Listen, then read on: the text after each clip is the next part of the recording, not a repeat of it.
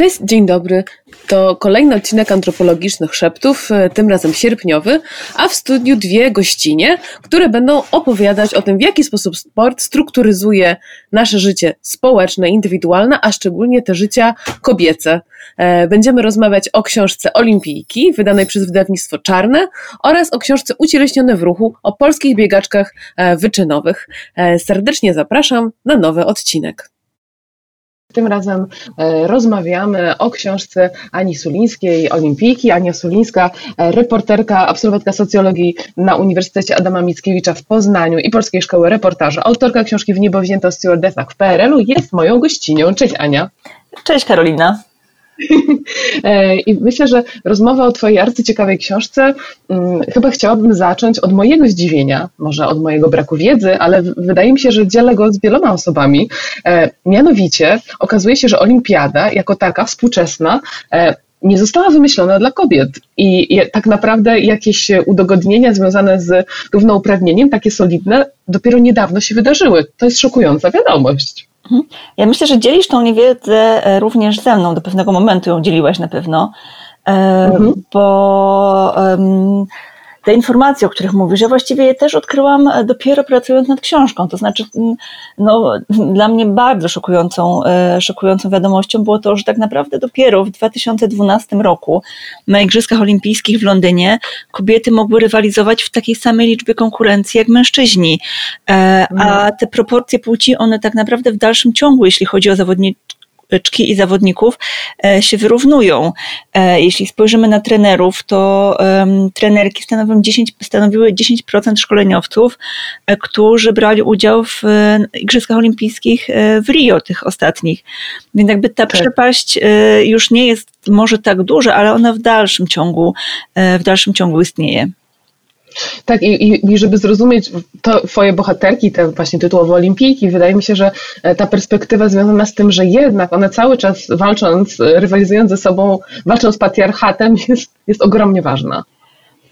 Tak, jest ogromnie ważna i też kwestia zrozumienia tego, że często to były pionierki w wielu dyscyplinach sportu, bo zupełnie inaczej startuje i trenuje się dziś kajakarstwo kiedy to jest sport, jakby no nie mamy z tyłu głowy takiego ograniczenia, że nie wiem, kajakarstwo nie jest sportem dla kobiet.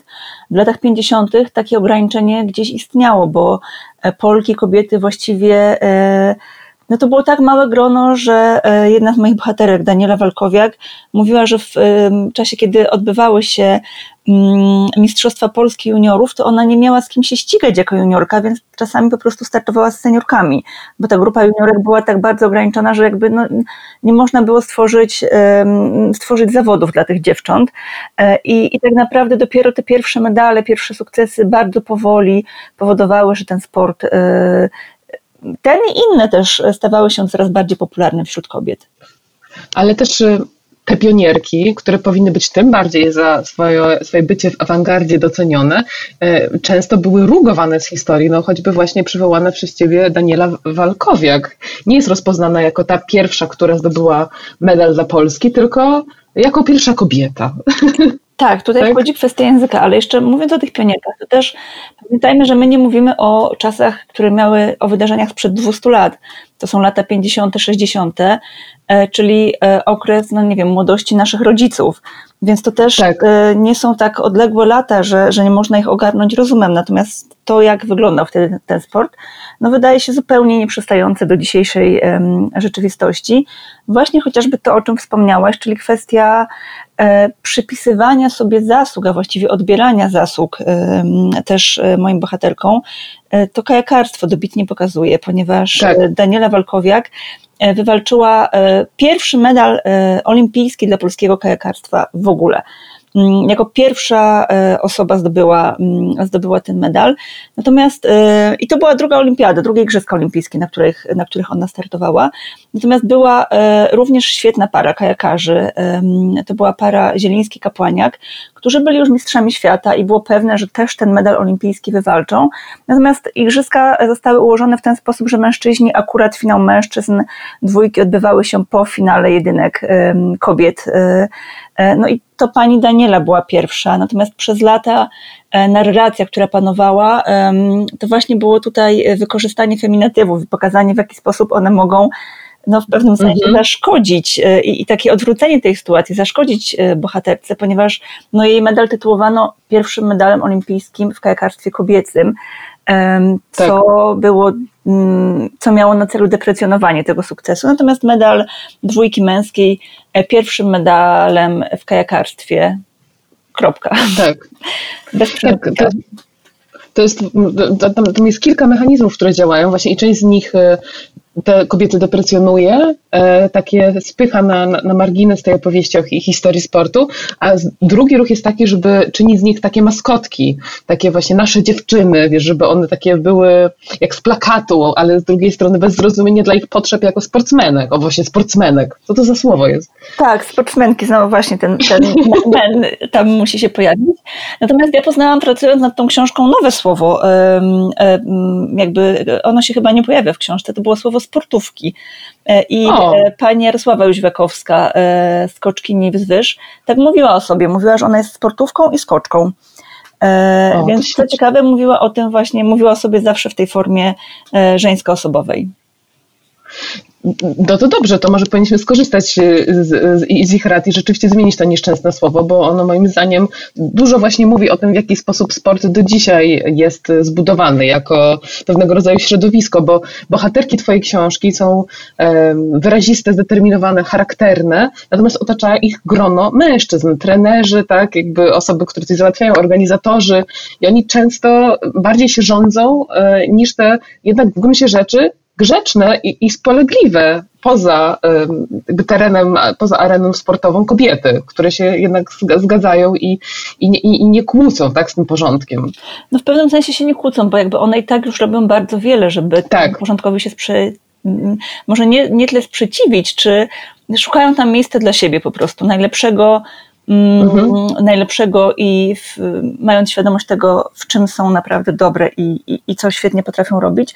No ale to też były takie czasy, kiedy wyjazd za granicę był bardzo trudny, więc jakby taką karą e, mogło być to, że one po prostu nie dostaną paszportu, albo ktoś pojedzie na ich miejsce za granicę, e, mhm. na, na Igrzyska Olimpijskie. Chociażby taki los spotkał siatkarki, gdzie do Tokio e, drużyna została okrojona, zamiast 12 zawodniczek poleciało 10, a na ich miejsce poleciała dwójka działaczy. No właśnie. E, tak, więc tutaj jakby ten sport i, i te sukcesy były ważne drużyny, natomiast no jednak bardziej intratne wydawało się dla działaczy to, że oni wyjadą do Japonii, pojadą tam na kilka tygodni e, i, i zobaczą tak. ten świat, który jest zupełnie, był wtedy zupełnie niedostępny. To prawda i to są bardzo poruszające momenty w Twojej książce, tego okna na świat, tak, którym był sport dla, dla wielu z tych kobiet. E, jak, jak one mogły dzięki temu poznać właśnie inne kultury, innych ludzi, nie wiem, zjeść te 60 smaków lodów, tak? jak w Polsce były dwa. E, I, e, i, i w związku z tym jest to też opowieść o, o takim wychodzeniu trochę z tego PRL-owskiego zaścianka. Mm, trochę tak, ale to też, to też było tak, że te wyjazdy, te wyjazdy i te wydarzenia sportowe to tak naprawdę były no, poza Igrzyskami Olimpijskimi. To były takie krótkotrwałe wy, mhm. wyjazdy, wyloty, rzadziej się zdarzały gdzieś. E, zgrupowania. No, zgrupowania zdarzało się, że to była, były jakieś kraje w stylu Grecja, e, panczenistki jeździły do ZSRR, e, daleko, daleko, prawie, prawie na Syberię, na lodowiska, ale tak, to, było, to była taka możliwość posmakowania innego świata i to też było to, e, co było e, takim bonusem w sporcie, który to trochę jak przy mojej pierwszej książce o Stewart No właśnie, miałam powiedzieć. Tak, dokładnie. tak, że tam e, tym bonusem i tym, co ciągnęło do zawodu nie były pieniądze, bo one jakby obiektywnie rzecz biorąc, ta pensja była bardzo niewielka. Natomiast tym bonusem była możliwość zobaczenia czegoś, co jest zupełnie mm, zupełnie w Polsce niedostępne, chociaż olimpijki nie mogły aż tak zwiedzać. One na zgrupowaniach no, mhm. zdecydowanie to było E, jak powiedziała jedna z pań, sen, jedzenie, trening, sen, jedzenie, trening. Mhm. E, Igrzyska olimpijskie e, już tutaj takie możliwości, możliwości dawały. Mhm. No tak, i jeszcze ważne jest to, o czym już wspomniałaś, ta kwestia finansowa, ta kwestia wynagrodzeń, że one rzeczywiście nie zarabiały zbyt wiele i za medale miały po kilkadziesiąt dolarów, tak? tak, tak przywoziły tak, ze sobą. Były, to były no, grosze, 30 dolarów za, teraz już nie, nie, pamiętam dokładnie za jaki medal, ale to były właśnie tak. kwoty rzędu 30 dolarów za medal. I potem przyjeżdżały, dostawały te naręcza kwiatów, zdjęcie z przedstawicielem partyjnym e, i obietnicę mieszkania, no ale tak naprawdę nie mogły sobie e, jakoś tak ułożyć życia pod względem finansowym. No mnie najbardziej poruszyła chyba historia przecież ikony Ireny Szywińskiej, e, które, której mąż troszczył się o to, żeby ona miała za co żyć na emeryturze. Tak, bo ona nie była zatrudniona przez jakiś czas, więc y, jakby to też była specyfika sportu w PRL-u. To znaczy, mhm. nie tylko w PRL-u, ale też tego, jak on wyglądał na świecie. To znaczy, zawodnik y, olimpijski musiał być zatrudniony. To nie mógł być sportowiec, zawodowiec. Mhm. Musiał pracować na etacie, więc y, i tutaj i kobiety, i mężczyźni pracowali często na fikcyjnych etatach, czy to w takich klubach gwardyjskich, czy w klubach milicyjnych Mm, i przebywali po prostu na, na urlopach bezpłatnych przez wiele lat, bądź też przychodzili do pracy na 2-3 godziny, pozostały czas przeznaczono na treningi, ale to ich uposażenie, które otrzymywali, to były najniższe krajowe pensje, bądź też urlop bezpłatny, no to nie, licz, nie liczono tego do podstawy, do podstawy emerytury i potem po przechodzeniu na emeryturę te te pieniądze były bardzo niewielkie, natomiast y, nie było takiego bufora, który nie udało się zgromadzić tego, tej drugiej nogi ze sportu, no bo w tym sporcie tych pieniędzy po prostu nie było. To, to, mhm. nie, był, to nie była historia o pieniądzach wtedy sport. Tak, no ewidentnie nie była, to była raczej historia o jakimś takim wręcz genialnym e, radzeniu sobie z rozmaitymi trudnościami, brakiem sprzętu, brakiem przestrzeni, e, prawda? Jakiegoś e, takim kombinowaniem nieustannie, żeby móc dobrze się przygotować, trenować. Nie mówiąc o tym, że nikt nie trzymał jakiejś diety, bo po prostu trzeba było jeść, a nie tam wybrzydzać. Tak, trzeba było jeść, żeby się najeść i żeby mieć siłę trenować. Tak. To też y, to jest taka historia, której nie ma w książce i bohaterka, której też w książce nie ma, pani Izabela Dyle E, to już lata 80. opowiadała mi, że w latach 80., jak była na zgrupowaniu jeszcze jako młoda dziewczyna, mm, e, to żeby się najeść jako kajakarka, oni po prostu chodzili na szaber e, do, do sadów pobliskich i podkradali te owoce, żeby tymi owocami sobie no, napchać brzuchy, mówiąc brzydko. Tak. Bo tych kalorii, tych kalorii brakowało najzwyczajniej w świecie. Ale też to, co jest myślę, myślę ważne, jeśli chodzi o, o bohaterki, ten, ten sport kobiet sprzed kilkunastu lat, to ja rozmawiając z, z, z paniami, mam takie poczucie, że to są, to są po prostu bardzo silne osobowości i czasami mm, te medale to jest kwestia, oczywiście, zdobycie tych medali to jest oczywiście kwestia umiejętności treningu i predyspozycji fizycznych, ale myślę, że też w dużej mierze e, predyspozycji psychicznych.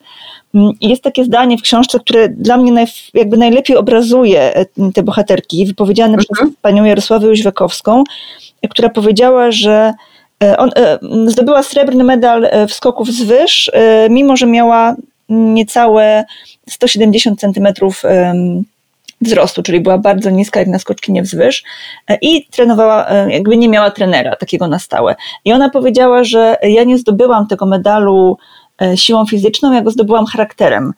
Mm. I, I, myślę, że tak, tak to było w przypadku wielu pań.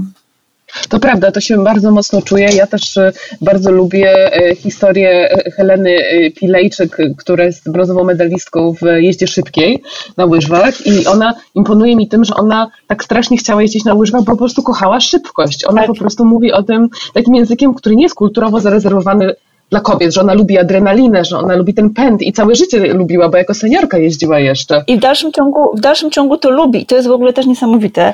To, to nie tylko pani Helena, ale inne bohaterki, które y, to są panie, no pani Helena jest rocznik bodajże 31, czyli zaraz 90-letnie i one jak opowiadają o tych wydarzeniach, jak mówią o sporcie, o szybkości, o tych emocjach, y, które się z tym wiążą, to, to, to w ogóle nie ma takiego poczucia, że się rozmawia z y, seniorką. Ja mam wrażenie mhm. wtedy, że rozmawiam z kimś, kto jest młodszy ode mnie, lepiej się zna na sporcie i czuję te emocje o wiele bardziej e, niż ja czasami. I właśnie ta mm. potrzeba pędu, szybkości, e, i to też powiedziała pani Filejczyk, że mm, gdyby ona poszła do sekcji judo, Gdyby trafiła na tak. judo, to ona by uprawiała judo, bo ona miała tak dużą potrzebę e, ruchu, robienia czegoś, jakiejś takiej tak. właśnie emocji, które będą temu towarzyszyły, ale też, to mówią wszystkie panie otwarcie, e, miały bardzo dużą potrzebę rywalizacji sportowej. No e, właśnie. Bardzo mhm. dużą i to jest w nich w dalszym ciągu, że one po prostu lubią się sprawdzać, lubią wygrywać też i, i być pierwsze po prostu.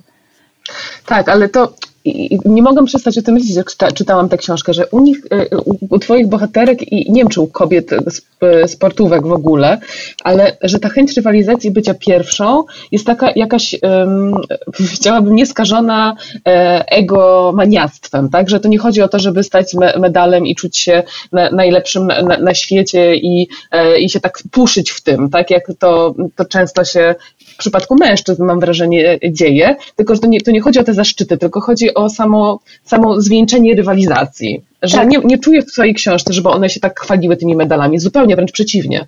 Tak, one się nie chwaliły medalami i to też mówiły, że to chodziło o to, żeby po prostu się sprawdzać i rywalizować, ale to, to się nie wiązało z jakąś zawiścią czy E, czy takimi nie, mm, nieprzyjemnymi uczuciami w stosunku do rywalki. One wręcz sobie pomagały.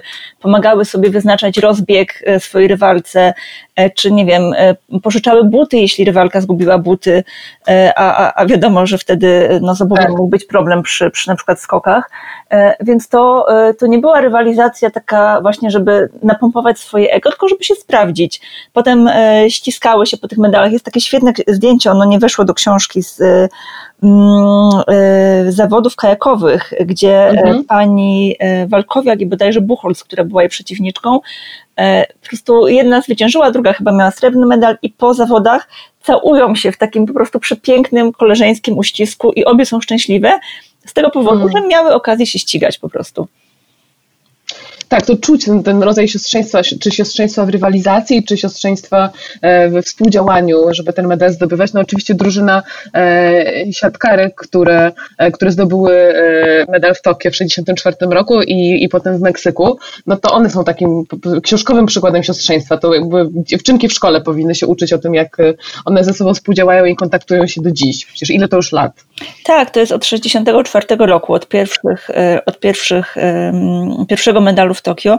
E, I e, te panie też bardzo ciekawie o tym mówiły, że po tym jak się skończył sport w ich życiu, często on się kończył już no, no późno, około czterdziestki, mm, pojawiały się dzieci e, i potem był taki okres przerwy, to znaczy wkraczała taka proza życia, że, że zajmowanie się domem, wychowanie dzieci i, i w momencie, kiedy te dzieci zostały odchowane, to one znów wróciły po tych latach do tej swojej grupy, do tej swojej paczki, zaczęły się spotykać, bodajże od lat 80. już się spotykały i co roku mm, organizowały wyjazdy. Y, każda mm, z pań właściwie, bo, bo, bo też siatkarki są rozsiane po całej Polsce, te, te um, członkinie drużyny były rozsiane po całej Polsce, mhm. więc w jednym z miejsc u każdej z pań y, czy gdzieś w hotelu organizowano wyjazd, na który przyjeżdżały ze swoimi mężami już wtedy najczęściej. E, mimo tego, że było różnie z pieniędzmi, czasami było bardzo krucho, szukały sponsorów, ale ta potrzeba spędzenia weekendu ze sobą i takiego nagadania się, nacieszenia się sobą. Tak. Na początku też jeszcze rozgrywały mecze. E, no była bardzo duża i ona jest bardzo duża do dziś. To znaczy ja e, w momencie, kiedy spotykałam się z paniami, to one od razu dawały mi numery swoich koleżanek i potem dodzwaniały do mnie i pytały, czy ja już porozmawiałam, no bo koleżance będzie przykro, że, e, że tutaj już z jedną panią rozmawiałam, a z kolejną nie, więc to jest naprawdę bardzo, bardzo silna więź łączy te panie. Tak, to, to bardzo, bardzo mnie to poruszyło. A druga rzecz, która mnie właśnie, może nie poruszyła, ale także zastanowiła i jestem ciekawa, jak ty to odbierałaś, jak rozmawiałaś z swoimi bohaterkami, że oczywiście one się bardzo angażują w sport i, i są dla nich szalenie ważne i się spełniają, ale z drugiej strony mam wrażenie, że to nie jest tak, że sport był dla nich całym życiem, że one sobie jednak poradziły, jak już nie mogły trenować, albo e, musiały zacząć zarabiać, albo nie wiem, mężczyzna, z którym były, e, miał problem, że one są zaangażowane w sport tak mocno, że nie ma w nich rozgoryczenia. Nie ma takiego poczucia, mogę więcej, e, wiesz, e, te żalu. Znaczy jest w nich mhm. czasami złość, jest w nich czasami złość, ale Aha. to jest taka złość e, i taka naprawdę bardzo duża, która nie była przez lata wypowiadana, e, taka, że jak mówiły o tym, to podnosiły głos i, i naprawdę były bardzo tak mocno w emocjach, na konkretne sytuacje. Mm, mhm. Konkretne sytuacje sportowe, często związane z działaczami, że czegoś im nie pozwalano. Może teraz nie będę opowiadać, ale są te sytuacje, chociażby w przypadku kajakarek, też e, tak. opisane, opisane w książce. Natomiast to, o czym mówiłaś, że mm, że one miały plan B, to, to tak. I to, to było bardzo takie widoczne u wszystkich pań, że oczywiście ten sport był ważny, był w ogóle przez, przez jakiś czas był tą taką solą życia i tym, tym, do czego się dążyło, ale potem miały świadomość tego, że sport się kończy i zaczyna się życie, że trzeba, że, że nie będą trenować do 50 roku życia. Mm. mm. E, e, też niektóre z nich bardzo odwlekały macierzyństwo na przykład i mówiły o tym wprost, że e, tak. miały świadomość, że zajście w ciąży tak naprawdę będzie oznaczało koniec kariery sportowej i, i chciały no mimo wszystko jeszcze ten jeden medal zdobyć i gdzieś jeszcze zejść z tego sportowego panteonu w takiej w takim poczuciu, że zrobiły tyle, ile się dało, ale w momencie, kiedy ten, ta historia sportowa, kariera się kończy, no to, to nie mają żalu, bo, bo wiedzą, że już nic więcej nie mogły zrobić i dały z siebie wszystko na daną chwilę. Mhm. Tak, to, to rzeczywiście jest, jest, jest bardzo mocno w książce obecne właśnie, jak pogodzić tą tradycyjną rolę żony, matki z tym jednak wyczynowym E, sportem, tak, i realizowaniem się w kompletnie innej roli, która wymaga innego rodzaju sprawczości, tak, i, innego rodzaju cech w ogóle. Zdecydowanie, tak. E, no właśnie, a propos tych cech, kobiecych e, czy, czy, męskich. No oczywiście wielkim tematem Twojej książki i bardzo poruszającym tematem jest są, są te sprawy związane z testami na kobiecość u lekkoatletek. Tak? To jest hmm. E, i szczególnie Polek w pewnym momencie. To są bardzo poruszające momenty Twojej książki. Tak, i to są też momenty. Ja przyznaję, że w, to, to, chodzi o historię pani Ewy Kłobukowskiej, która została zdyskwalifikowana i odebrano jej wszystkie, wszystkie medale e, i, i tytuły i, i, rekordy świata, które, które ustanowiła. Natomiast ta, ta, historia badania płci to był też temat um, taki, że ja przyznam, że jak na niego trafiłam i przeczytałam sobie o tym najpierw w internecie, to nie wierzyłam. E, mhm. bo w internecie można przeczytać o wszystkim. E, I e, dopóki nie zderzyłam, nie usłyszałam relacji od osoby, która uczestniczyła w, w tym badaniu, ja zaraz opowiem, jak to wyglądało, E, no to trochę tak patrzyłam na to z przymrużeniem oka, no a jednak, e, a jednak to się wydarzało naprawdę e, więcej niż raz. Tak. Otóż chodziło o to, że to, o czym mówiłyśmy na początku, że jakby olimpiady nie były zaprojektowane, czy też wymyślone dla kobiet, kobiety na tak. tych pierwszych igrzyskach nie startowały. Później, kiedy, kiedy już dopuszczono je do startów, to też działo tak, że nie we wszystkich konkurencjach od razu. Te, te drzwi otwierały się bardzo powoli, e, chociażby też w lekkoatletyce do, do biegów na różnych dystansach. Na początku tylko na setkę kobiety mogły biegać przez wiele, wiele lat. E, to e, pojawiła się potrzeba testowania płci, to znaczy udowadniania, że kobieta jest kobietą. E, I przez jakiś czas, do lat bodajże 60., wystarczyło zaświadczenie od lekarza, którego nikt nie weryfikował. Mm, potem, potem na początku lat 60., to bardziej na zawodach, nie na olimpiadach, na zawodach rangi międzynarodowej w Europie sprawdzano mm, sprawdzano, odbywały się tak zwane parady golasów. To znaczy hmm. zawodniczki musiały się rozebrać, jeśli chciały, mogły pozostać w butach e, i stawały nago przed komisją weryfikacyjną, nazwijmy to, czyli grupą e, działaczy, no być może był wśród nich jakiś lekarz, ale to był lekarz sportowy na pewno. Generalnie była to grupa mężczyzn, którzy wizualnie oceniali, czy dana zawodniczka rzeczywiście jest kobietą. Ten test musiały przejść także matki. E, więc urodzenie dziecka tutaj hmm. e, nie determinowało bycia kobietą.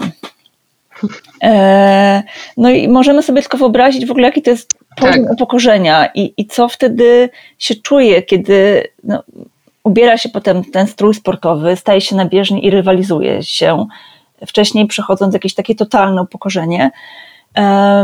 I to, to była jakby jedna z form parad golasów. I druga, taka bardziej dotkliwa, która dotknęła część polskich zawodniczek, to były lata 60., też przed zawodami, to były zawody też rangi międzynarodowej, gdzie zawodniczką, zawodniczki usłyszały od działaczy sportowych, polskich działaczy, że mają pójść do pokoju po przyjeździe, gdzie odbędzie się badanie. Mm, no i w tym pokoju kazano im się rozebrać e, i po kolei kłaść na fotelu ginekologicznym. E, I jak jedna z pań, która no, uczestniczyła w tym procederze, mówiła, że dookoła chodzili mężczyźni, po prostu chodzili i patrzyli, chodzili i patrzyli. No i to były często bardzo młode dziewczyny, które no być może nigdy nie było u ginekologa wcześniej. Mhm. Więc jakby ta trauma, no ona i tak już jest duże, ale myślę, że ten cały kontekst i jeszcze jakby ją, ją zwielokrotniało.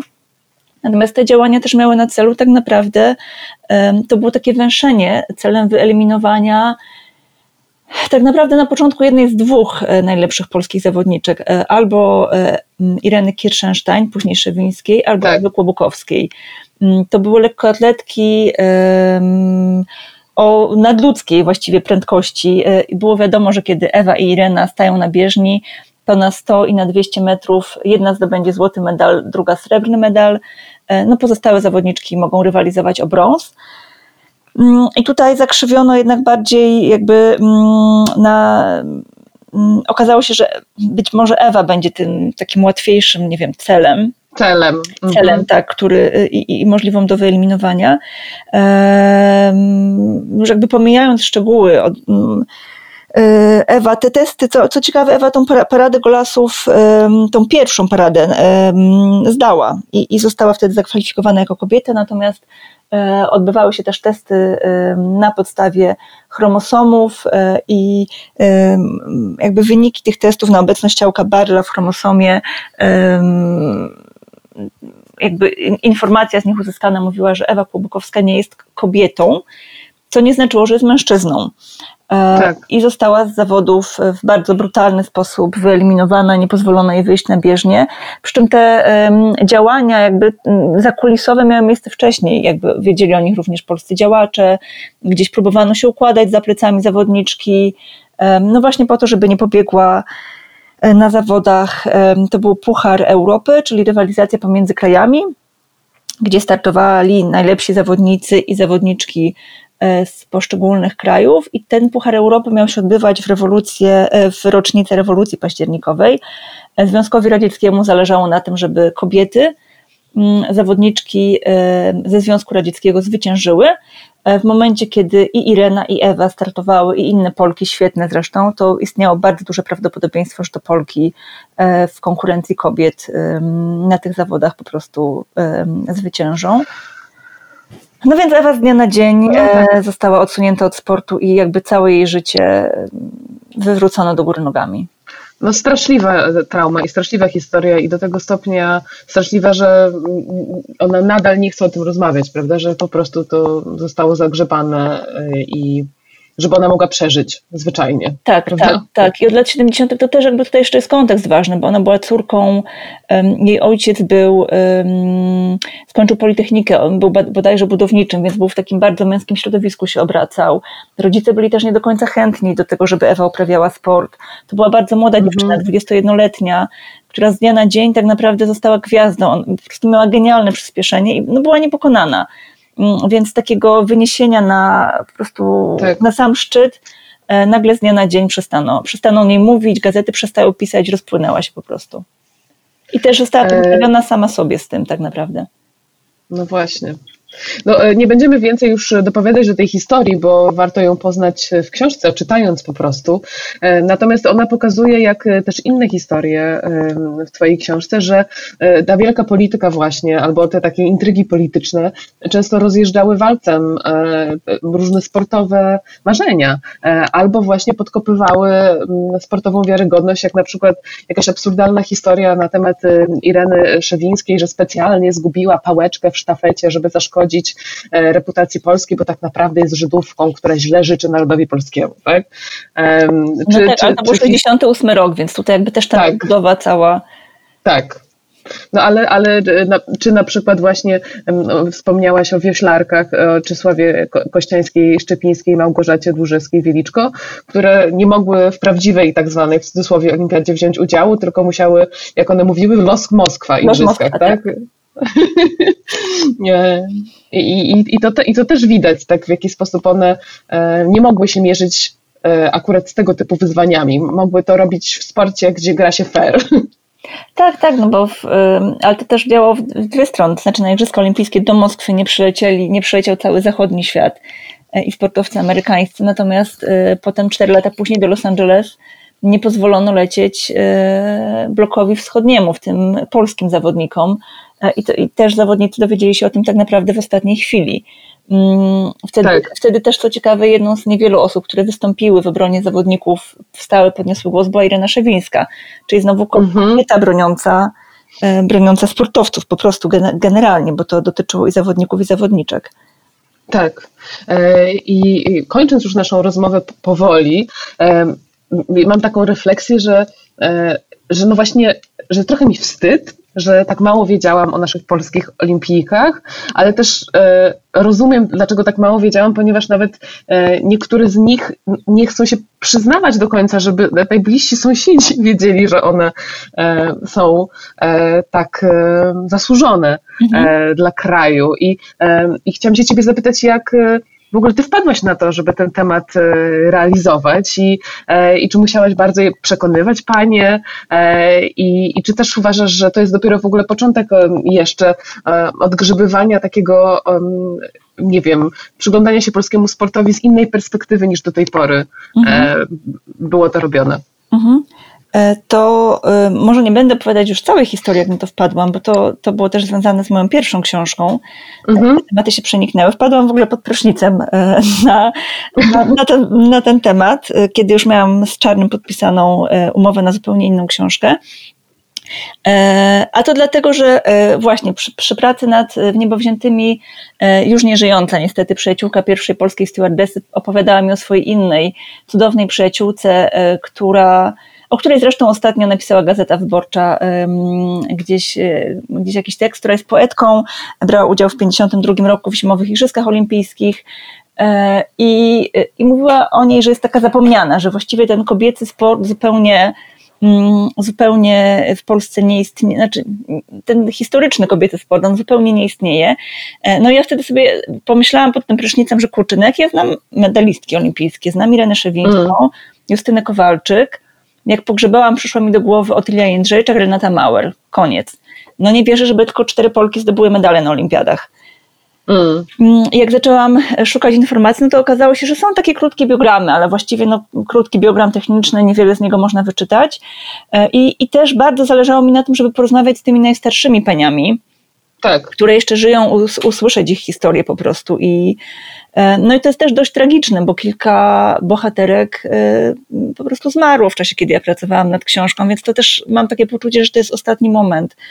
Żeby tak. po prostu te wspomnienia łapać i one są niesamowite i to są nie tylko wspomnienia sportowe i, i jakaś taka historia sportu, ale też taka nauka chyba siły, tego jak można sobie myśleć, E, w dzisiejszych czasach, jak można być też często tolerancyjnym e, i mm, tutaj już pewnie nie ma miejsca, żeby o tym mówić, ale historia Stanisławy Walasiewicz, e, która w dzisiejszych czasach, no, myślę, że jej życie wyglądałoby zupełnie inaczej, o wiele gorzej mm, niż w latach 30., 40., gdzie, gdzie mogła te sukcesy odnosić i, i Polska była z niej dumna. Więc tak. to jest taka historia na wielu poziomach i na pewno no nie ma w książce jeszcze historii, historii um, ojejku, gimnastyczek e, wspaniałych, które w 56 roku um, zdobyły medal e, olimpijski. Jakby tych historii jest znacznie, znacznie więcej. Tych wielkich, mhm. wspaniałych kobiet, e, a e, więc myślę, że to dopiero początek, początek drogi. No ja jestem bardzo ciekawa, nie wiem, czy, czy, czy ty jeszcze będziesz chciała się tym zajmować, ale ta historia właśnie związana ze, ze sportem, tak jak mówisz, nie dotyczy tylko i wyłącznie tej dziedziny, ale właśnie postrzegania płci, siły, w, sprawczości, tego wszystkiego, co potem w kulturze przekazuje się dorastającym dziewczynkom czy chłopcom, którzy chcą się zajmować sportem, ale też w ogóle e, mieć poczucie, że, e, że mogą w życiu coś osiągnąć. Tak, tak, tak. tak. I to też było mhm. dla mnie ciekawe, że właśnie te panie w, no w lata 50., to były lata 50., kiedy one były dziewczynami, mówiły, że one mają poczucie, że one w sporcie mogą wszystko i że w sporcie nie ma, że czegoś nie wypada. W sporcie można wszystko. Mm. E, I, no a dziś, no nie wiem, ja pamiętam czasami sytuację z WF-u, gdzie w podstawówce, w, nie wiem, siódma, ósma klasa usłyszałam, że no dziewczyny już nie wypada dziewczynom grać w piłkę na przykład. Tak. E, tak. Więc no, no, no okej, okay, no można z tym walczyć, ale no nie zagrasz tą piłkę na WF-ie już. Mhm, to prawda, bardzo się ten sport y, oddziela. Dziewczynki robią to, chłopcy robią to i, e, i to, to, się jakoś dzieje bez szemrania, w ogóle nikt nie protestuje. Masz rację, a sport e, w tej swojej właśnie olimpijskiej, pięknej e, formie powinien pokazywać, że każdy z nas jest zdolny do niesamowitych wyczynów, siłą charakteru właśnie, tak jak tak. wspomniałaś, głównie. Tak, tak, tak. tak. tak. Więc bardzo polecam Olimpijki, wydawnictwo Czarne, Anna Sulińska, książka dostępna teraz wszędzie, kupcie koniecznie i poznajcie te wspaniałe bohaterki i ich zmagania, nie tylko sportowe, a ja Ci Aniu bardzo dziękuję, dziękuję za rozmowę. Bardzo, I do zobaczenia, mam nadzieję, przy jakichś następnych projektach. No, do zobaczenia. Witam w drugiej części antropologicznych szeptów. Nadal rozmawiamy o sporcie, kobiecości i ciele. E, I to właśnie te trzy ważne tematy e, są obiektem zainteresowania mojej następnej gościni, Karoliny Szymy, którą serdecznie witam. Witam, cześć Karolina a porozmawiamy o jej książce, którą wydało wydawnictwo Uniwersytetu Warszawskiego, a nosi ona tytuł Ucieleśnione w ruchu Polskie biegaczki profesjonalne w perspektywie antropologicznej. E, I ta perspektywa antropologiczna chyba byłaby takim punktem wyjścia do naszej rozmowy, bo mm, chciałabym się mylić oczywiście, ale wydaje mi się, że antropologia sportu to nie jest taka dziedzina, powiedziałabym nawet w akademii jeszcze rozpoznana. Tak, zdecydowanie e, ja jak zaczęłam sobie robić research do, do moich badań jeszcze zanim w ogóle wyszłam w teren, to właściwie bardzo nawet zdziwiło mnie to, że nie natknęłam się na zbyt wiele źródeł takich typowo antropologicznych e, dotyczących e, sportu. I i zdecydowanie e, miało to miejsce głównie e, w polskiej literaturze, bo gdzieś tam w zagranicznej, zagraniczne artykuły jeszcze się pojawiają, które łączą tę, tę, tę perspektywę antropologiczną i trochę socjologiczną, ale tych antropologicznych źródeł, e, typowo antropologicznych, zdecydowanie mi brakowało. No i chciałam troszkę spróbować wypełnić tę lukę. E, bo, e, bo po prostu ta perspektywa antropologiczna zdecydowanie, jak zaczęłam sobie przeglądać te źródła, różniła się dla mnie od tej socjologicznej, a psychologicznej zdecydowanie też, bo tych źródeł e, psychologicznych dotyczących sportu jest sporo. Tak, mam wrażenie, że to jest taka mm, perspektywa, albo raczej taki sposób y, obejrzenia sportu. No, może to jest okropne słowo, y, które się źle kojarzy, ale taka holistyczna, tak, która się stara zobaczyć w tym y, w, ciele, w sporcie doświadczenie, ale też właśnie społeczne umocowanie, bycie w momencie, ale też, prawda, jakiś rodzaj refleksji. Tak. Zdecydowanie masz rację i właśnie dokładnie na tym bardzo mi zależało, żeby tak jakby spojrzeć trochę z lotu ptaka, bo um, jednak e, zdecydowanie to ten antropologiczny, e, to antropologiczne spojrzenie i zdecydowanie dzisiaj wydaje mi się, że takie jest i takie być powinno, to takie spojrzenie, które łączy w sobie gdzieś tam elementy różnych dziedzin, bo w gruncie rzeczy mnie interesowały również elementy dotyczące biologii, nie tylko te kulturowe. E, mhm. Antropologia medycyny ma się świetnie dzisiaj. Wydaje mi się, że może być świetnym uzupełnieniem badań nad sportem i nad cielesnością, więc zdecydowanie to podejście takie holistyczne interdyscyplinarne e, tutaj, e, tutaj jest jak najbardziej trafne. E, i to też była taka rzecz, którą chciałam na pewno oddać w książce. I też to, na czym mi zależało, to tak jakby pokazać na przykładzie e, biegaczek profesjonalnych, mhm. które tutaj są mm, zdecydowanie bohaterkami, e, głównymi bohaterkami mojej książki, to bardzo zależało mi też na tym, żeby ta książka była taka trochę metodologiczna, czyli żeby to był taki przykład tego, w jaki sposób możemy e, badać zjawiska związane ze sportem, czy w ogóle z cielesnością, właśnie mhm. antropologicznie. Tak, i to jest zdecydowanie taki dobry rodzaj matrycy e, i takiego ściągi dla tych, którzy chcieliby się zajmować innymi e, dziedzinami sportu, tudzież innymi sportowcami czy sportsmenkami, w ogóle co za słowo, sportsmenka, e, ale ta książka wychodzi od czegoś bardzo konkretnego, od ciebie mianowicie i przyznajesz się do tego, że robisz taką autoetnografię też w tej książce, jesteś sama biegaczką. Tak, zgadza się.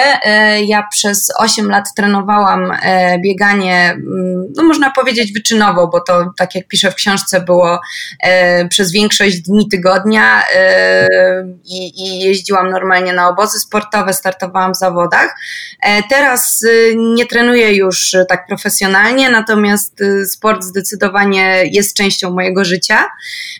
Natomiast zdecydowanie sport zaczął mnie interesować teraz nawet już bardziej intelektualnie niż fizycznie. Mhm. E, I stąd, stąd ta książka bo mm, ja stwierdziłam, że w ogóle, y, jak sobie myślałam o tym, jak chciałabym podejść do tematu, to stwierdziłam, że y, zdecydowanie uczciwym wobec czytelnika i wobec moich rozmówczyń e, jest przyznanie się do tego, że ja sama tutaj też jestem. To znaczy, moim zdaniem, dzisiaj badacz musi powiedzieć, to jestem ja, jestem taki. I oczywiście nie wydaje mi się, że nie warto robić samego siebie jako z badacza czy, y, czy, czy właśnie antropologa, jakby głównego obiektu zainteresowania. Natomiast e, przyznanie się do tego, że ja tu jestem i też wpływam na tę całą sytuację jest dosyć ważne, a przynajmniej dla mnie było ważne. Mhm. E, I ta autoetnografia.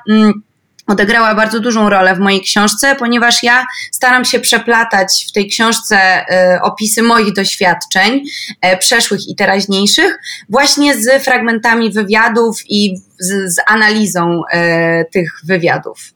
Tak. No bardzo, bardzo to jest ciekawe, bo te wywiady właśnie, one się zbliżają do tego, co często w opisie biegania mam wrażenie umyka, bo często jakby w takim dyskursie popularnym się mówi o bieganiu właśnie, że to jest sposób na zdrowie, albo że to jest taka moda, e, na, na atrakcyjność, jest to też jakiś sposób, a mało się mówi o tym jakby właśnie jaki to jest rodzaj doświadczenia zmysłowego, a to jest ważna część twojej książki. Tak, e, mi bardzo zależało na tym, żeby odejść od tych takich typowych opisów. Z jednej strony właśnie takich psychologicznych, e, mhm. których jest sporo, a z drugiej strony, żeby odejść od takiego jakby sportowego reportażu, e, tak. takiego dziennikarstwa sportowego, które oczywiście jest e, bardzo ciekawe, e, ale jakby tych książek też na naszym polskim podwórku dotyczących, nie wiem, czy kibiców, czy, e, czy, czy, czy zjawisk jakby sportu jako zjawisk medialnych jest sporo, a mi bardzo zależało na tym takim wejściu głęboko w ciało biegaczki i stąd jakby zainspirowałam się artykułami Jacqueline Collinson e, i Johna Hockeya, e, które, w których oni rzeczywiście piszą o tym, o, tych, e, o tym zmysłowym doświadczeniu sportu i biegania w szczególności. Dlatego podzieliłam sobie tę moją książkę na, na takie dwie perspektywy, dwie części. Pierwsza to jest perspektywa taka wewnętrzna i bardzo właśnie zależało mi na tym, żeby napisać o tym, jak właściwie czuje się tak zmysłowo biegaczka, kiedy biegnie. E, I tutaj wymieniam mm, i opisuję e, te takie podstawowe zmysły, ale, ale rozszerzam również e, to doświadczenie o na przykład doświadczenie odczuwania temperatury, więc to nie tylko ten, y, te, te podstawowe, y, znane wszystkim zmysły. Natomiast druga część jest już może taka trochę bardziej typowa, bo już dotyczy tego spojrzenia zewnętrznego, które jest trochę opisywane jednak przez badaczy w Polsce również, czyli to, w jaki sposób ta, ten zewnętrzny jakby świat wpływa na tę cielesność i na tę zmysłowość e, biegaczki. Ale bardzo mi jakby zależało na zestawieniu tych dwóch perspektyw i znalezieniu jakichś punktów styku, ale też tego, w jaki sposób to się nie do końca zawsze styka i w jaki sposób biegaczka mm. się czuje, e, czuje tak wewnętrznie, a w jaki sposób te, ten zewnętrzny świat e, na nią wpływa i nie zawsze jej to pasuje. No, wydaje mi się, że to jest bardzo ważne i to też dochodzimy do takiego mm, punktu, który chyba musi zostać poruszony, zanim pójdziemy dalej, bo ciało biegaczki zarówno w tej perspektywie wewnętrznej, jak i w tej perspektywie zewnętrznego świata, który na nie patrzy, jest czymś innym niż ciało biegacza, tak? Nie można powiedzieć, że to jest um, antropologia ludzi biegających, tak? Że ta kobiecość jest tutaj bardzo ważna. Tak, zdecydowanie jakby zależało mi na tym, żeby to była książka o kobiecości, ponieważ e, ja w ogóle na samym początku, jak jeszcze sobie tam przygotowywałam swoje badania, to stwierdziłam, że no właśnie, napiszę po prostu o biegaczach, e, o ich doświadczeniach i przeprowadziłam nawet dwa wywiady e, z mężczyznami na początku, bo do nich jakoś było mi e, paradoksalnie łatwiej dotrzeć na samym początku. No i okazało się, że po prostu jakby ich opowieści są bardzo interesujące, ale mnie interesuje jakby trochę co innego, że wejście w to takie głębokie doświadczenie, jakby też kobiece e, tego, w jaki sposób się biega, jest dla mnie zdecydowanie ciekawsze. E, no i oczywiście tu są takie aspekty, mm, które nasuwają się na, mm, wysuwają się na plan pierwszy, czyli na pewno to, w jaki sposób chociażby menstruacja wpływa mm, na to, jak ta biegaczka się czuje i jak odczuwa ten bieg. E, to zdecydowanie była jakaś ważna perspektywa e, i na przykład to, co opisuję w książce, menstruacja może być jakimś takim mm, elementem sprawczości biegaczki, co mi się wydało w ogóle dosyć zaskakujące. Ale też to, co gdzieś wypłynęło mi z tych wywiadów i dla mnie było zaskakujące, to to, że mi się wydawało, że mm, i to wypływało z mojego doświadczenia, że to bieganie bardzo jednak wpływa na kobiece ciało. To znaczy, mm, kiedy mężczyzna trenuje bieganie, to to zdecydowanie y, kształtuje jego sylwetkę na przykład, ale często jest odbierane tak bardzo pozytywnie, czyli że mężczyzna jest umięśniony, y, jest silniejszy niż inni, jest szybszy. Natomiast moje doświadczenie było takie, że ja bardzo często stykałam się gdzieś z jakąś taką nawet swoistą dyskryminacją w środowisku e, niebiegających osób. E, wyglądałam trochę inaczej niż moje rówieśniczki, e, spędzałam trochę inaczej czas i to zdecydowanie zawsze mm, zawsze mnie, mnie jakoś tam odróżniało. I raz prowadziło do gdzieś tam do, do pozytywnych sytuacji, a czasem jakby postrzegałam to jako jakiegoś rodzaju dyskryminację. E, natomiast to, co było dla mnie ciekawe i co wypłynęło z wywiadów, to to, że e, biegaczki są bardzo świadome swojej cielesności i tego, co chcą zrobić ze swoim ciałem. To znaczy, one wiedzą, że one teraz trenują, biegają, startują w zawodach i dyscyplinują to swoje ciało i, i mówią o tym, że sport to nie jest, sport wytrzymowy to nie jest zdrowie, e, zdecydowanie. Natomiast z drugiej strony, że one są gotowe na to, żeby skończyć e, trenowanie i one sobie z tym poradzą, mają jakiś plan B.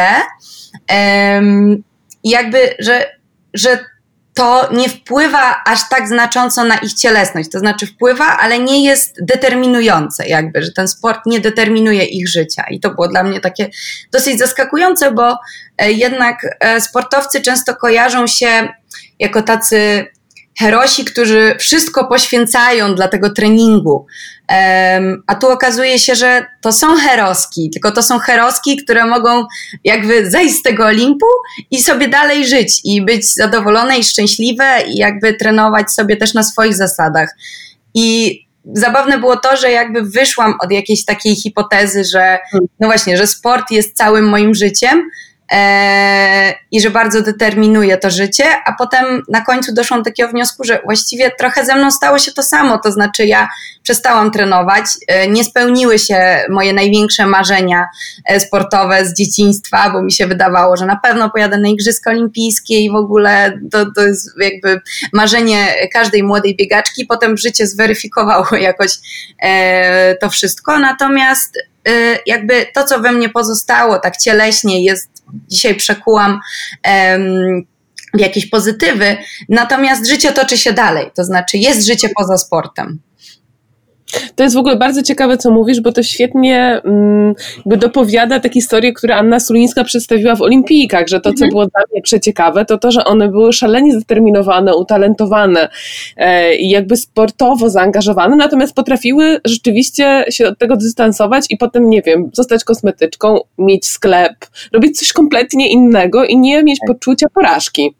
Tak, tak, właśnie i to mi się wydaje, że jest taki częsty i właśnie super, że pojawiają się y, coraz częściej takie głosy, które są często, y, co, też ciekawe, głosami e, kobiecymi, e, czy reportażystek, czy antropolożek, czy kulturoznawczyń, że e, dla kobiet sport często jest właśnie takim paradoksalnie sposobem na pokazanie tej swojej sprawczości, na to, że mhm. ja trenuję, ale dokładnie tak jak powiedziałaś, Karolina, że y, jakby jest życie poza tym i że ja mogę robić też coś innego, że pokażę wszystkim, że mogę być wielkim sportowcem, sportsmenką, e, ale potem mogę być też, też kimś innym i też mogę być w tym dobra i, i jakby ten sport nie determinuje wszystkiego jakby.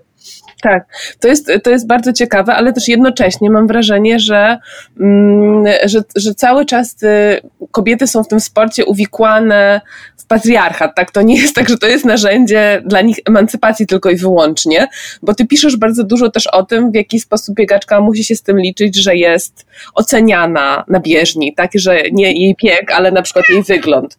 Albo na przykład to, w jaki sposób jest ona modelowana przez trenerów, zwykle mężczyzn, tak? Że to jest jednak relacja władzy, tak. e, nie tylko sportowa. Tak, tak, zdecydowanie. I e, no to, to rzeczywiście był też jakiś taki mój wniosek, który mm, jak rozmawiałam mm, z wieloma dziewczynami, bo przeprowadziłam e, około 16 wywiadów, no to właściwie większość z tych dziewczyn to były biegaczki, które miały trenerów mężczyzn. Nie wszystkie, bo były też takie, które. Mhm. E, rozmawiałam z jedną biegaczką, która miała e, trenerkę. No i rzeczywiście bardzo wybijała się ta taka e, inna perspektywa, kiedy, kiedy mm, ta biegaczka opowiadała o swojej trenerce, to była trochę inna opowieść niż opowieść biegaczek, które opowiadały o swoich trenerach, mężczyznach. Tak. Mm, I rzeczywiście, y, no nie wiem, na przykład to, że mm, ta, ta biegaczka, która miała trenerkę, opowiadała o tym, że łączy z nią właściwie przyjaźń z tą trenerką. Ten wątek na przykład nie pojawiał się za bardzo w, przy okazji e, tych, tych wywiadów, gdzie, gdzie, pojawiały, gdzie pojawiali się trenerzy mężczyźni w opowieści. E, no myślę, że to też jest jakoś znamienne. Oczywiście y, absolutnie nie, chciała, nie chciałam powiedzieć w tej książce, że jakby to, to nie jest książka, która ma atakować w jakiś sposób mężczyzn, bardziej pokazać to, y, o czym powiedziałaś, Karolina, że jakby patriarchat ma się świetnie w sporcie i um, bardzo chciałabym, żeby to był jakiś taki głos, y, który zwraca uwagę na to, że może można inaczej, że może niekoniecznie ten patriarchat musi być tak mocny, e, ale to też jest, myślę, pytanie, z którym dopiero musimy się, musimy się zetknąć, bo to też jest takie pytanie, czy czy to nie jest też trochę tak, że mm, świat jest ułożony w ten sposób, że jest ta młoda biegaczka e, i jest ten e, trener, często starszy od niej mężczyzna, który no właśnie mm, w jakiś sposób dyscyplinuje jej ciało i że to jest ten taki uważany, że to jest uważane za taki idealny model w sporcie. Mm. Tak. I to jest pytanie, czy tak musi być? Może tak, może nie. Warto się nad tym zastanowić na pewno. No to jest szalenie ciekawe, bo właśnie mam wrażenie, że to jest takie idealne odzwierciedlenie tego, co robią mężczyźni z kobietami w ogóle. Tak, dokładnie. Więc myślę, że e, na przykładzie sportu można uczyć się wielu rzeczy generalnie o świecie i dokładnie. A to na pewno. A to na pewno i mam nadzieję, że to jakby tak zwana publika szersza, nie tylko ta sportem zainteresowana z Twojej książki też wyczyta, bo Zdecydowanie mam wrażenie, że tak jest. No i, i, i też widać właśnie, bardzo poruszające są te opisy takiego przyglądania się właśnie biegaczką, a, a która, jaki ma makijaż, która wygląda kobieco, a która wygląda męsko, no to jest w ogóle też ogromny temat e, w samym sporcie, prawda, bo przecież przy, przy bieganiu właśnie te wszystkie testy kobiecości, tak. no to jest przedziwny komentarz do tego, czym jest płeć w kulturze.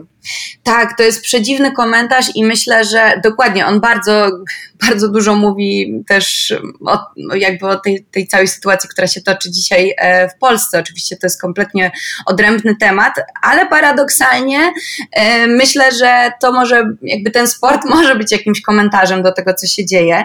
E, I powiem szczerze, że dla mnie fascynujące jest obserwowanie tego, w jaki sposób zmieniają się przepisy w hmm. atletyce i jak bardzo um, środowiska sportowe właściwie nie wiedzą, co z tym zrobić, bo teraz, no właśnie, to jest ciągle to pytanie, czy jeżeli y, jest mężczyzna, i, y, ale ten mężczyzna chce biegać jakby, w sensie biologicznie mężczyzna, ale jednak tak. czuje się kobietą i chce biegać i startować z kobietami, to właściwie gdzie, gdzie to, gdzie, gdzie przypasować taką osobę. I ja pytałam mm, moich e, rozmówczyń o to, co one o tym myślą, i naprawdę muszę powiedzieć, że y, każda miała inne zdanie na ten temat. I to też jest ciekawe, że każda z nich y, jakby widać było, że ta, toczy się w nich taka wewnętrzna walka, bo z jednej strony to jest taka próba podejścia ze zrozumieniem e, do całego tematu i tego, że no właściwie jakoś musimy sobie z tym poradzić i że takich osób, um, oczywiście w cudzysłowie nienormatywnych, e, rozumianych nienormatywnie dzisiaj, a sport jest bardzo, bardzo normatywny. No właśnie. Wrę, wręcz tak modelowo normatywny, to i takich osób będzie się pojawiało coraz więcej i będziemy musieli sobie odpowiedzieć na to pytanie, jak sobie z tym poradzić. E, więc z jednej strony one jakby próbowały znaleźć e, tutaj jakąś odpowiedź na pytanie, na to pytanie, natomiast z drugiej strony zdecydowanie podchodziły do tego, co nie dziwne, bardzo personalnie, no bo jednak one spotykają się z tymi biegaczkami również nienormatywnymi na bieżni, startują z nimi, no i na przykład widzą, że przegrywają z nimi zdecydowanie i wiedzą, że jest to często zdeterminowane biologicznie, no bo od tej biologii też bardzo trudno jest y, uciec w tym sporcie. I myślę, że to jest kolejny argument y, na to, że y, trzeba, moim zdaniem, trzeba przy pisaniu o sporcie łączyć te perspektywy i pisać tak holistycznie, starać się do tego podchodzić no bo naprawdę trudno jest dla mnie odbiec od tej perspektywy biologicznej, ale z drugiej strony od tej kulturowej e, również. Tak, tak, to jest przedziwny y, splot, który w sporcie bardzo, bardzo wyraziście się odzwierciedla, y, jak również taki właśnie, już zdążyłaś zresztą o tym wspomnieć, splot mam wrażenie norma, normalności, tak, czegoś, że sport jest właśnie naturalny, że to są te tak. takie najbardziej właściwe ciała, e, stan, do którego powinniśmy dążyć, a z drugiej strony sport wyczynowy jest jednak pewnego rodzaju eskalacją, tak, jakby radykalizacją, więc to są takie trochę też kulturowe friki trochę, tak, które się...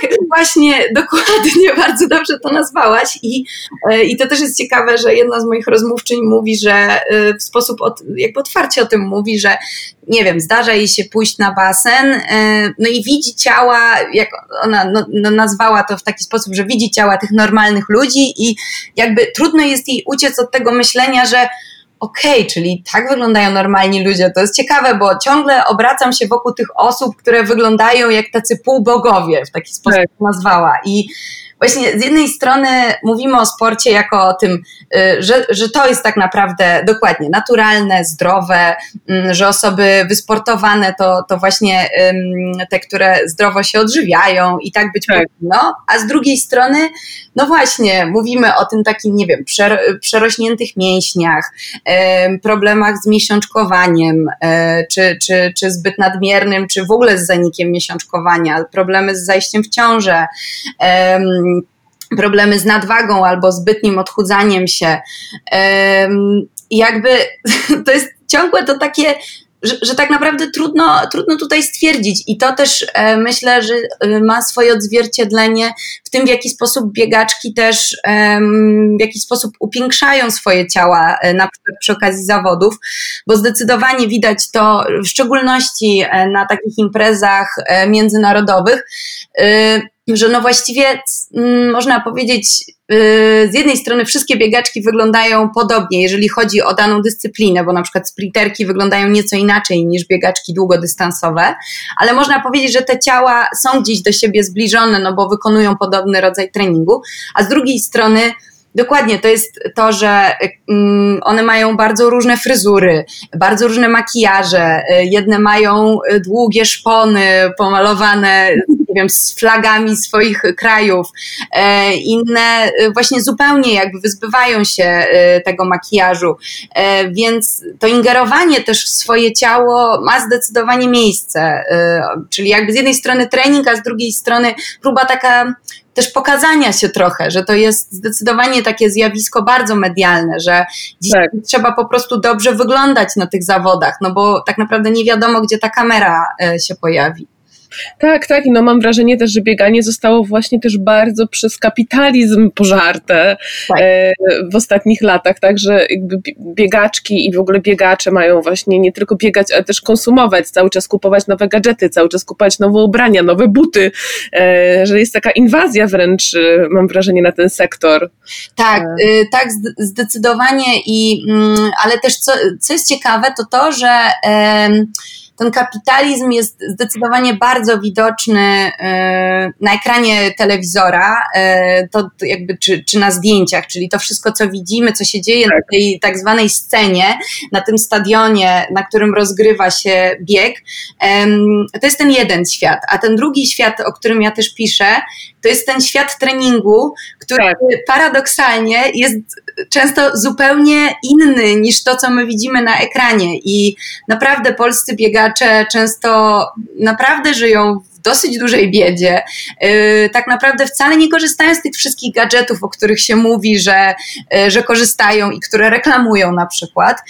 Y, biegają naprawdę w, w mocno zmęczonych czasem butach, bo one są najwygodniejsze. Wcale nie korzystają z najbardziej nowoczesnych zegarków, z których często korzystają amatorzy, tylko korzystają ze starego stopera.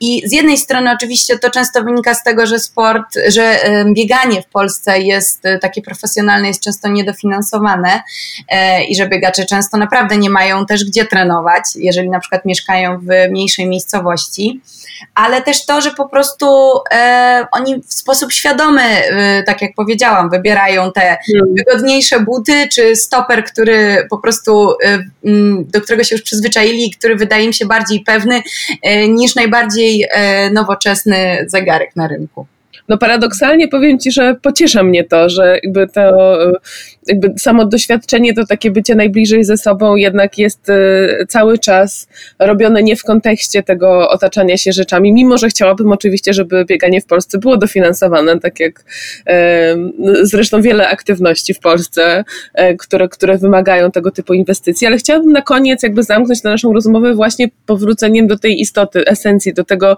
tego właśnie doświadczenia. Jakbyś powiedziała, jak wiem, że się trudno, i o tym też piszesz zresztą w swojej książce, poddajesz to refleksji, trudno mówi o bieganiu, trudno się je nazywa, ale jaki to jest rodzaj doświadczenia, to, to bycie w biegu, takiej wyczynowej biegaczki, nie kogoś, kto oczywiście zaczyna biegać i się męczy i umiera po, po drogi. Tak, e, tak, no zdecydowanie myślę, że to doświadczenie biegaczki profesjonalnej na pewno trochę się różni od doświadczenia biegacza e, amatora, e, ale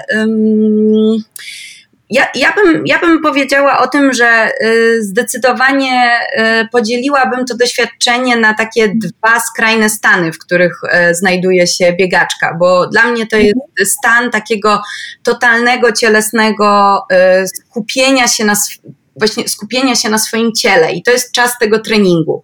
E, dla mnie idealnym przykładem są obozy sportowe, kiedy dzień jest ułożony właściwie tak y, naprzemiennie, to znaczy rano wychodzi się na rozruch, więc to jest to takie pierwsze skupienie swojego ciała. Później jest odpoczynek, więc tak jakby skupiamy się na swoim ciele, ale to jest kompletnie inne doświadczenie. To jest rozluźnienie y, tych mięśni, to jest rozluźnienie y, głowy, to jest oderwanie się od tych myśli właśnie. Tak naprawdę Mm. Sportowiec pomiędzy treningami powinien spać, a jeżeli nie śpi, to znaczy, że y, zbyt mocno trenuje. E, więc, y, więc to jest ten czas odpoczynku. I później znowu idzie na trening i znowu musi się jakby w jednej sekundzie spiąć w jakiś sposób. Dla mnie zawsze w bieganiu najtrudniejsze było to, że ten właśnie jeden moment, w którym ja muszę y, jakby wziąć się w garść i teraz tak. z siebie wszystko. I to jest to takie stanięcie na starcie i jakby tam nie ma czasu na zastanawianie się, tylko tak jakby trzeba e, skupić całe swoje ciało, wszystkie swoje myśli na tym, żeby dać z siebie 100%. E, Więc e, z jednej strony mm, to jest ta taka cielesność i właśnie e, to takie doświadczenie wielozmysłowe, to znaczy w to rzeczywiście włączone są e, w sposób e, nadmierny, bym powiedziała, e, zdecydowanie wszystkie zmysły, bo mam wrażenie, że te zmysły się wyostrzają, kiedy się biegnie. To znaczy, temperatury, temperatury odczuwa się dużo bardziej, e, zdecydowanie bardziej przeszkadzają nam pewne zapachy, bardziej przeszkadzają nam, kiedy się zmęczymy, pewne e, dźwięki. Więc myślę, e, ja bym powiedziała, że to jest takie doświadczenie zdecydowanego skumulowania tych wszystkich zmysłów, a później całkowitego rozluźnienia się po treningu. Ale to mm. bardzo skrótowo brzmi i zdecydowanie zachęcam do zajrzenia do mojej książki, bo jest to dużo bardziej skomplikowane niż teraz. Tak, zdecydowanie. To, to tylko miał być wstęp i wprowadzenie i zaznaczenie, jak wiele jest tam e, wątków e, ciekawych i, e, i oczywiście jeszcze raz do niej odsyłamy. Ucieleśnione w ruchu. Książka wydana przez wydawnictwo Uniwersytetu Warszawskiego, którą można kupić zarówno przez internet, jak i w dobrych księgarniach, jestem przekonana. a ja bym chciała Ci bardzo podziękować za rozmowę rozmowę e, i rozjaśnienie wielu kwestii związanych e, z tym, jak skomplikowane jest bieganie, więc jak się dowiadujemy, że coś jest skomplikowane, zawsze jest ciekawsze. Zdecydowanie wszystkim wydaje się, że to jest taka prosta czynność, którą każdy może tak. wykonywać, bo tak jest, ale jednak jest tam też trochę e, skomplikowanych rzeczy. Bardzo, bardzo Ci dziękuję e, i co? I, i, i, zachęcamy też do, do biegania, truchtania, w ogóle zastanawiania się nad tym, jak nasze ciało się czuje, kiedy taki ruch wykonuje, bo to zawsze może do czegoś ciekawego nas doprowadzić. Oj, zdecydowanie, tak. Dzięki, dzięki raz jeszcze. Do usłyszenia w przyszłości. I to już wszystko w tym odcinku antropologicznych szeptów. E, mam nadzieję, że e, tak jak i ja mieliście wielką przyjemność e, w gości naszych i chciałam serdecznie zaprosić na odcinek wrześniowy, zachęcając Was, żebyście korzystali zarówno z ostatnich chwil wakacyjnych na czytanie, jak i tych na uprawianie sportu na świeżym powietrzu. Pozdrawiam serdecznie, Karolina.